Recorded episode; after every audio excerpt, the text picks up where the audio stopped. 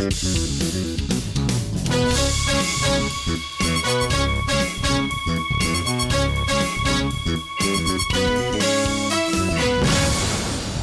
and welcome to this week's Tech.eu podcast with myself, Neil Murray, and Roxanne Varza. Hi, Roxanne. Hi, Neil.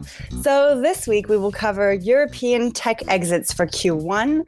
We'll take a look at an unexpected Nokia acquisition in France. We'll discuss Rocket Internet's global fashion group and their recent down round at 1 billion valuation. Robin, our editor in chief, catches up with Unu Motors. And finally, House Trip and One Fine Stay were both acquired within the last month. So, Neil and I will take a look at what's going on in the holiday home rental space. So let's jump right in with a look at Europe's tech exits for Q1 of this year. Seems the overall analysis is that there was an increase in the number of deals, but a decrease in the overall valuation. So that means 179 deals, which is up 15% from last quarter.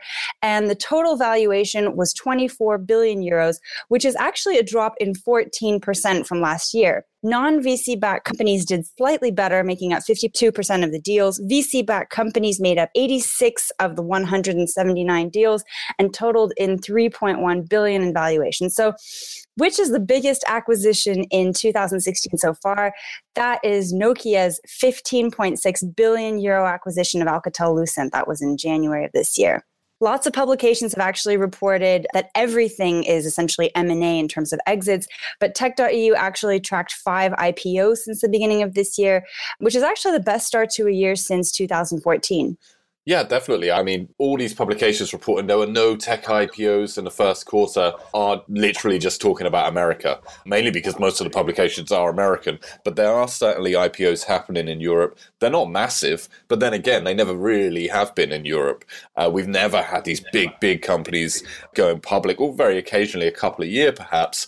But, you know, we've never really had that. But what we do have is these kind of consistent companies going public, you know, maybe not even on the biggest markets, but a lot of activity on First North, for example, on the secondary market there. We're seeing regular IPOs from European companies in the kind of two to three hundred million dollar mark with market cap, which is, you know, by no means a small exit when you look at the wider picture, right? So, yeah, IPOs are happening in Europe. The market hasn't slowed down. There hasn't been a massive tech IPO yet, but there may not be you know, that's kind of normal for Europe. But as we discussed before on the podcast, and as I said at the end of last year, we may all of a sudden see a big influx of European IPOs. You know, if some of these rocket backed ones finally do go an IPO like Home 24, whatever, uh, Delivery Hero, even, if they manage to kind of IPO and do a good job, we may all of a sudden just see this big influx. So, yeah, I think IPO market, you know, you can't really judge it too much on a quarter in Europe, but I certainly wouldn't say it's bad news. I'd say it's kind of business as usual, even. And like you say, actually, it's probably the best start to the year we've had.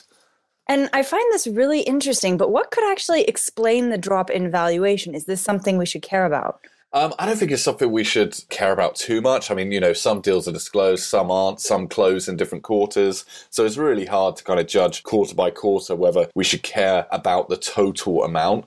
I do think kind of number of exits is, is probably the key metric. But I don't know, one theory could be, or at least my theory is, Perhaps it is because US acquisitions have dropped slightly. So this is kind of a trend which Tech.eu has spotted and reported, and actually the amount of acquisitions by US based companies have gone down. So it's actually 21% in Q1, which is the lowest in two years. And if you look at the value of acquisitions when an American company is involved, they're typically a lot higher. So there was only 17 done in the first three months combined, they accounted for 1.3 billion of the 24. So, you know, it's a significant amount. And actually, three of the top five exits in the region came from US companies buying European companies. So, my theory is this, you know, it's probably not responsible for the drop in value, but there's certainly kind of a correlation between the two of US companies kind of dropping down a bit in acquisitions and the total value dropping down as well. Very interesting. So, for more information on Europe's tech exits in Q1, our listeners can purchase the full tech.eu report on our website for either £99 or 128 euros. Now, we had a bit of an unexpected acquisition by Nokia in France last week. So, French IoT startup Withings was acquired for 170 million euros. For anyone who hasn't heard of this company, specializes in connected digital health devices. They got very famous for their connected scale, but since then have also been getting a lot of attention for their smart health watch, different thermometers, and blood pressure monitors, and more. So the company founded in 2008 has actually raised 30 million euros to date with BPI France and a few French funds, Idinvest Partners, Ventech, and 360 Capital. Rajiv Suri, who's president and CEO of Nokia, stated that this acquisition is meant to strengthen Nokia's play in the IoT space. I guess no real surprise there. But Withings currently employs uh, about 200 people in France, the UK, Hong Kong, and the US. And surprisingly, 50% of its customer base is actually in the US versus only 10% in France. I'll be really honest, this is a great play for Nokia, but I really wasn't expecting Withings to sell to such a brand. Yeah, I, I can see that as well. I think it was a bit of a surprising acquisition. I mean, it, it is and it isn't. I mean, in terms of Nokia's point of view, I mean, it makes a lot of sense for the area they want to go into. They're very kind of focused on IoT. They set up a 100 million euro fund last year for French startups in IoT. So, in that respect, we shouldn't be too surprised. And health is an area which is really strategically of interest to Nokia right now. And if you want to be stereotypical, Finns are actually really, really innovative in this area as well and doing really, really well in it. So that side of things makes a lot of sense. I think the biggest surprise for me was actually the acquisition price. I know I just said kind of couple hundred million euros isn't a exit price to be sniffed at. But this is, in my opinion, one of Europe's most promising IoT startups. So to be sold for 170 million when there's kind of still such a, a long journey to go. I mean, IPO is kind of not the end of the road, but it's kind of markedly down the road, right? Withings are still quite early. So to sell for 170 million euros to me is the biggest surprise. And I thought it was it was kind of ironic or funny or I, I don't know. It just caught my attention at pretty much at the same time that kind of this was announced. Europe's one of the most promising IoT startups sold for 170 million in China. A company raised four and a half billion at 60 billion valuation. And these two stories kind of broke at the same time. And I just thought it was quite interesting, kind of just putting what's happening in Europe alongside what's happening in Asia. Uh, yeah, that was quite amusing to me. Yeah, I, I, agree with you that that amount isn't what I was expecting either. And I guess I just wasn't expecting them to sell at all, really. So this kind of the whole thing just was a big surprise. But regardless, uh, very happy for the team and obviously very happy for Nokia. So next we have Rocket Internet's Global Fashion Group, which secured 300 million in funding. But before you go thinking this is great news for the German tech giant, this actually values the company at 1 billion versus 3.1 billion last time they raised. So for anyone who doesn't know Global Fashion Group, it's a rocket owned holding company that owns La Moda, Zalora, The Iconic, and more. Essentially, there's a total of six companies within that group. They last raised 150 million, less than a 3.1 billion valuation, and their recent 300 million euro funding is actually clearly a down round some investors are attributing this to the struggling economies in Russia and Brazil that these companies are exposed to. Rocket itself is actually putting 100 million into this round, and Swedish fund Kinnevik is also pitching into the deal. If you look at what Reuters is talking about, this is essentially the first real down round in Rocket's portfolio, uh, which could also explain why Rocket's stock price has fallen 41% since its October 2014 IPO. Yeah, I mean, this is this is kind of a, a big story, really, because I, I, think this is the biggest down round we've seen in Europe so far, and I've kind of defended the slowdown and kind of everything is great in Europe has, has kind of long been my view. But here we go. Here's a big, big down round. But there are some reasons behind this. I mean, firstly, frankly, the, the original valuation is was just unfathomable at 3.1 billion before and they'd only raised 181 in total at that point. So for me the, the kind of calculations just didn't add up.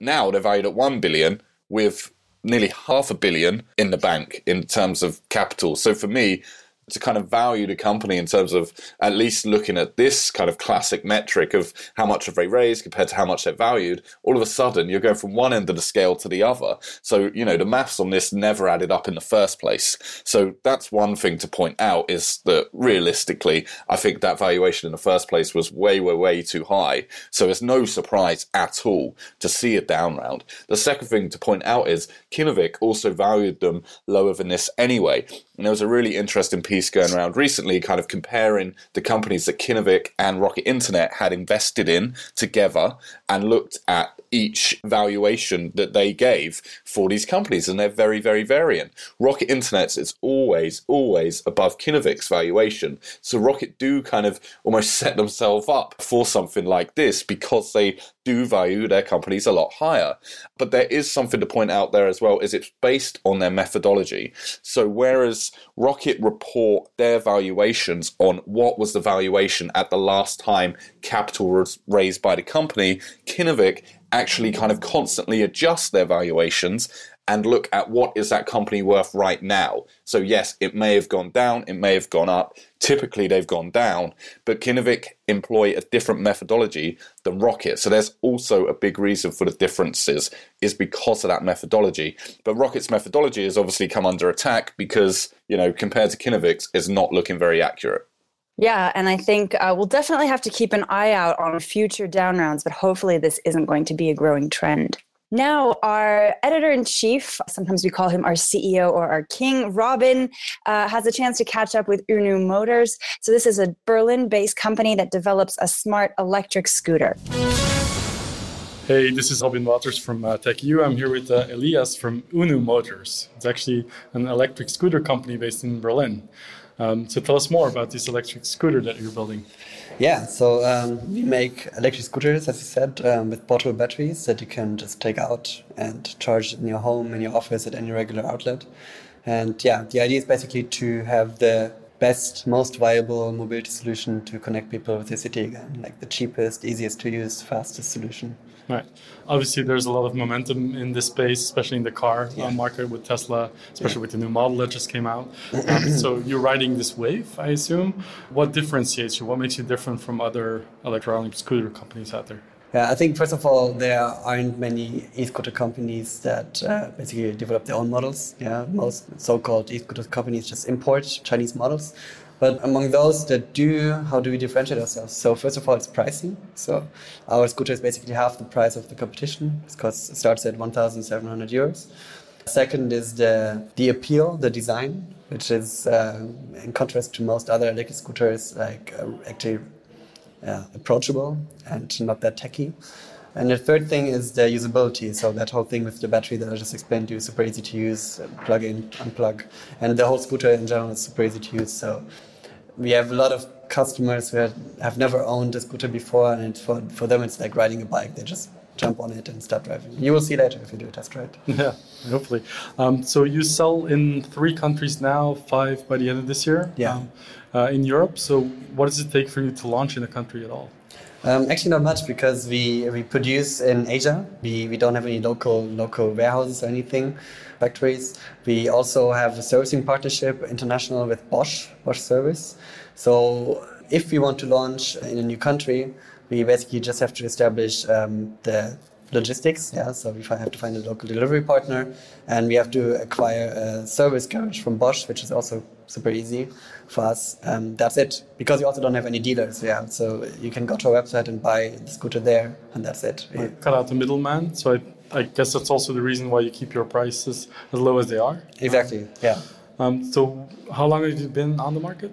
Uh, on the market for about one and a half years now. Okay, how's it going? How many units have you sold so far? Quite well. So in the first year and uh, first 12 months, we already reached four digits, which is really amazing. And now we're starting into our second summer. Obviously, we have a seasonal product. So we already now we have double the sales um, figures than we had early last year. So right. it's going quite well. And you also mentioned to me like you have weekly updates uh, of the scooters. Can you explain that? Yeah. So historically, we had we basically produce every week because we um, our business model is or has been built to order. So people order a scooter and then we build it the week after and ship it right to the doorstep. Um, that not only enables us to not uh, you know not invest a lot of money into pre-production, but also it enables us to constantly update the product based on user feedback. Right. So that's the idea. Cool. Well, it's a. It seems to me like a little bit of a capital incentive business, especially compared to like pure software companies. But then you've only raised about two million euros so far in total, yeah. which seems to me quite low for you know the the venture that you're undertaking here. So, yeah. do you see yourself raising more funding soon? I would like to, to jump in for, uh, into the question because um, the business may seem capital intensive, but it, it's not in the end um, the way we do it. Because again, we, we're not pre producing anything, so we don't invest any money, we don't have any debt capital. Um, that's one thing. And also, second thing, how we did product development so far is we partnered up with companies like LG or Bosch, etc., and developed together with them. Also, um, with them investing a lot of money into the development from their side. So that kind of uh, allowed us to launch the first product with I think 350k in in, um, in funding. But yeah, for the future, um, we are actually right now in the process of uh, raising money, uh, but more more on that soon. Yeah. Sure. So, how big a market do you reckon this is? How big a market? if you, I think the, the scooter or electric scooter market alone is huge. That, that by itself. But uh, the way we we don't we don't see ourselves as uh, as an electric scooter company. This is just our first product and first step into space. And what we are seeing is what you described at the beginning, that the whole mobility market is kind of turned upside down right now. We have three major trends with electric mobility, uh, mobility as a service, which is sharing, and autonomous driving, which hit the market at the same time, which is I think pretty unique. And the way mobility works right now will be completely like wiped out. Like we, taxis or public transport or cars, scooters, they all will kind of um, need to make place for like new mobility options. And so if you're asking how big the market is, it's basically the whole mobility market you're tackling. Yeah. the whole urban mobility market. Pretty big. right? let's go drive one. Yeah, let's do it. Thank you, Elias. And finally, the what the fuck moment of the podcast. I don't know if we should keep calling it this. It seems our listeners liked it last time. Essentially, we want to discuss what's happening in the holiday home rental space in Europe. So, a few weeks ago, French Accor Hotels Group announced that it would be acquiring UK based luxury home rentals company One Fine Stay, and that was for just under 150 million euros. This past week, TripAdvisor went after Swiss startup Housetrip, acquiring the company for an undisclosed amount. Neil, what's your opinion on this? What's going on? Um, well, I think it's consolidation, right? I mean, we've often talked on this podcast about when a space is crowded and people are doing literally the same thing, but in different markets or, or kind of different spaces, then this is a kind of natural outcome. So, yeah, to me, it's consolidation. I think what's concerning here, what's interesting here, is the low exit. So none of them are kind of spectacular. All of them are pretty low. I mean, they're barely being communicated, and investors who have invested in these companies aren't even briefing the press or kind of speaking about it. So there's a telling sign there that these are not exits to kind of be shouting from the rooftops about. They're more kind of, you know, almost get out of jail free cards uh, and kind of just, uh, yeah, this is the best outcome for this company right now, so let's take it. So I think it's it's a big sign sign on consolidation and also a worrying sign around that consolidation and perhaps a, a kind of warning for other verticals as well. Yeah, apparently Accor Group actually has its own online booking site and it will be adding a number of One Fine Stays properties to its site. Um, it also plans to invest a further 64 million euros to grow the company to 45 cities, uh, and that will be within the next year. Yeah, I mean, at least this makes kind of the, the uh, price seem a little bit more reasonable if they're throwing 64 million in as well to invest and grow the company. So that's a promising sign. Of course, it doesn't really matter to the investors that they're doing that or the previous previous investors in One Fine Day. Of course, they don't benefit from that, but at least it does make the, the prospects of the company still look pretty promising. Yeah, and interestingly, um, I actually read that the Accor CEO had mentioned in an interview he was pleased with a few aspects of the company, including the fact that One Fine Stay was started by people under 35 years of age and completely familiar with the online and digital space. Similarly, TripAdvisor has a number of holiday home rental sites. I guess Housetrip will be joining Flipkey, Holiday Letting, uh, VacationHomeRentals.com, to name a few. Um, and this will all be part of the TripAdvisor portfolio. I don't know why, but just all those names, they all sound kind of so similar and, and kind of doing similar things, and I'm already kind of confused just from just from what you just said there. I have no idea who owns who or who's part of what. Um, but I guess that's a, a, kind of big sign as well to, to kind of what's going on here. So they're all kind of getting sucked up, and and everything's just becoming. Uh, one. So I, I think that there's going to be more acquisitions in this space. It's clearly a kind of very active space right now. So it's definitely one we should keep an eye on. But that's it for this week. We'll, of course, be back next week. You can subscribe to the show on iTunes, SoundCloud, Acast. Please give us your feedback. We had a great email last week about Estonia and what we talked about there, and someone giving us some great intel on what is happening. So we will update on that in a future podcast. You can reach out to us on Twitter at Neil S.W. Murray, at Roxanne Varza, at tech underscore EU, and of course, the website is tech.eu. But that's it. Thank you, Roxanne. Thanks, Neil.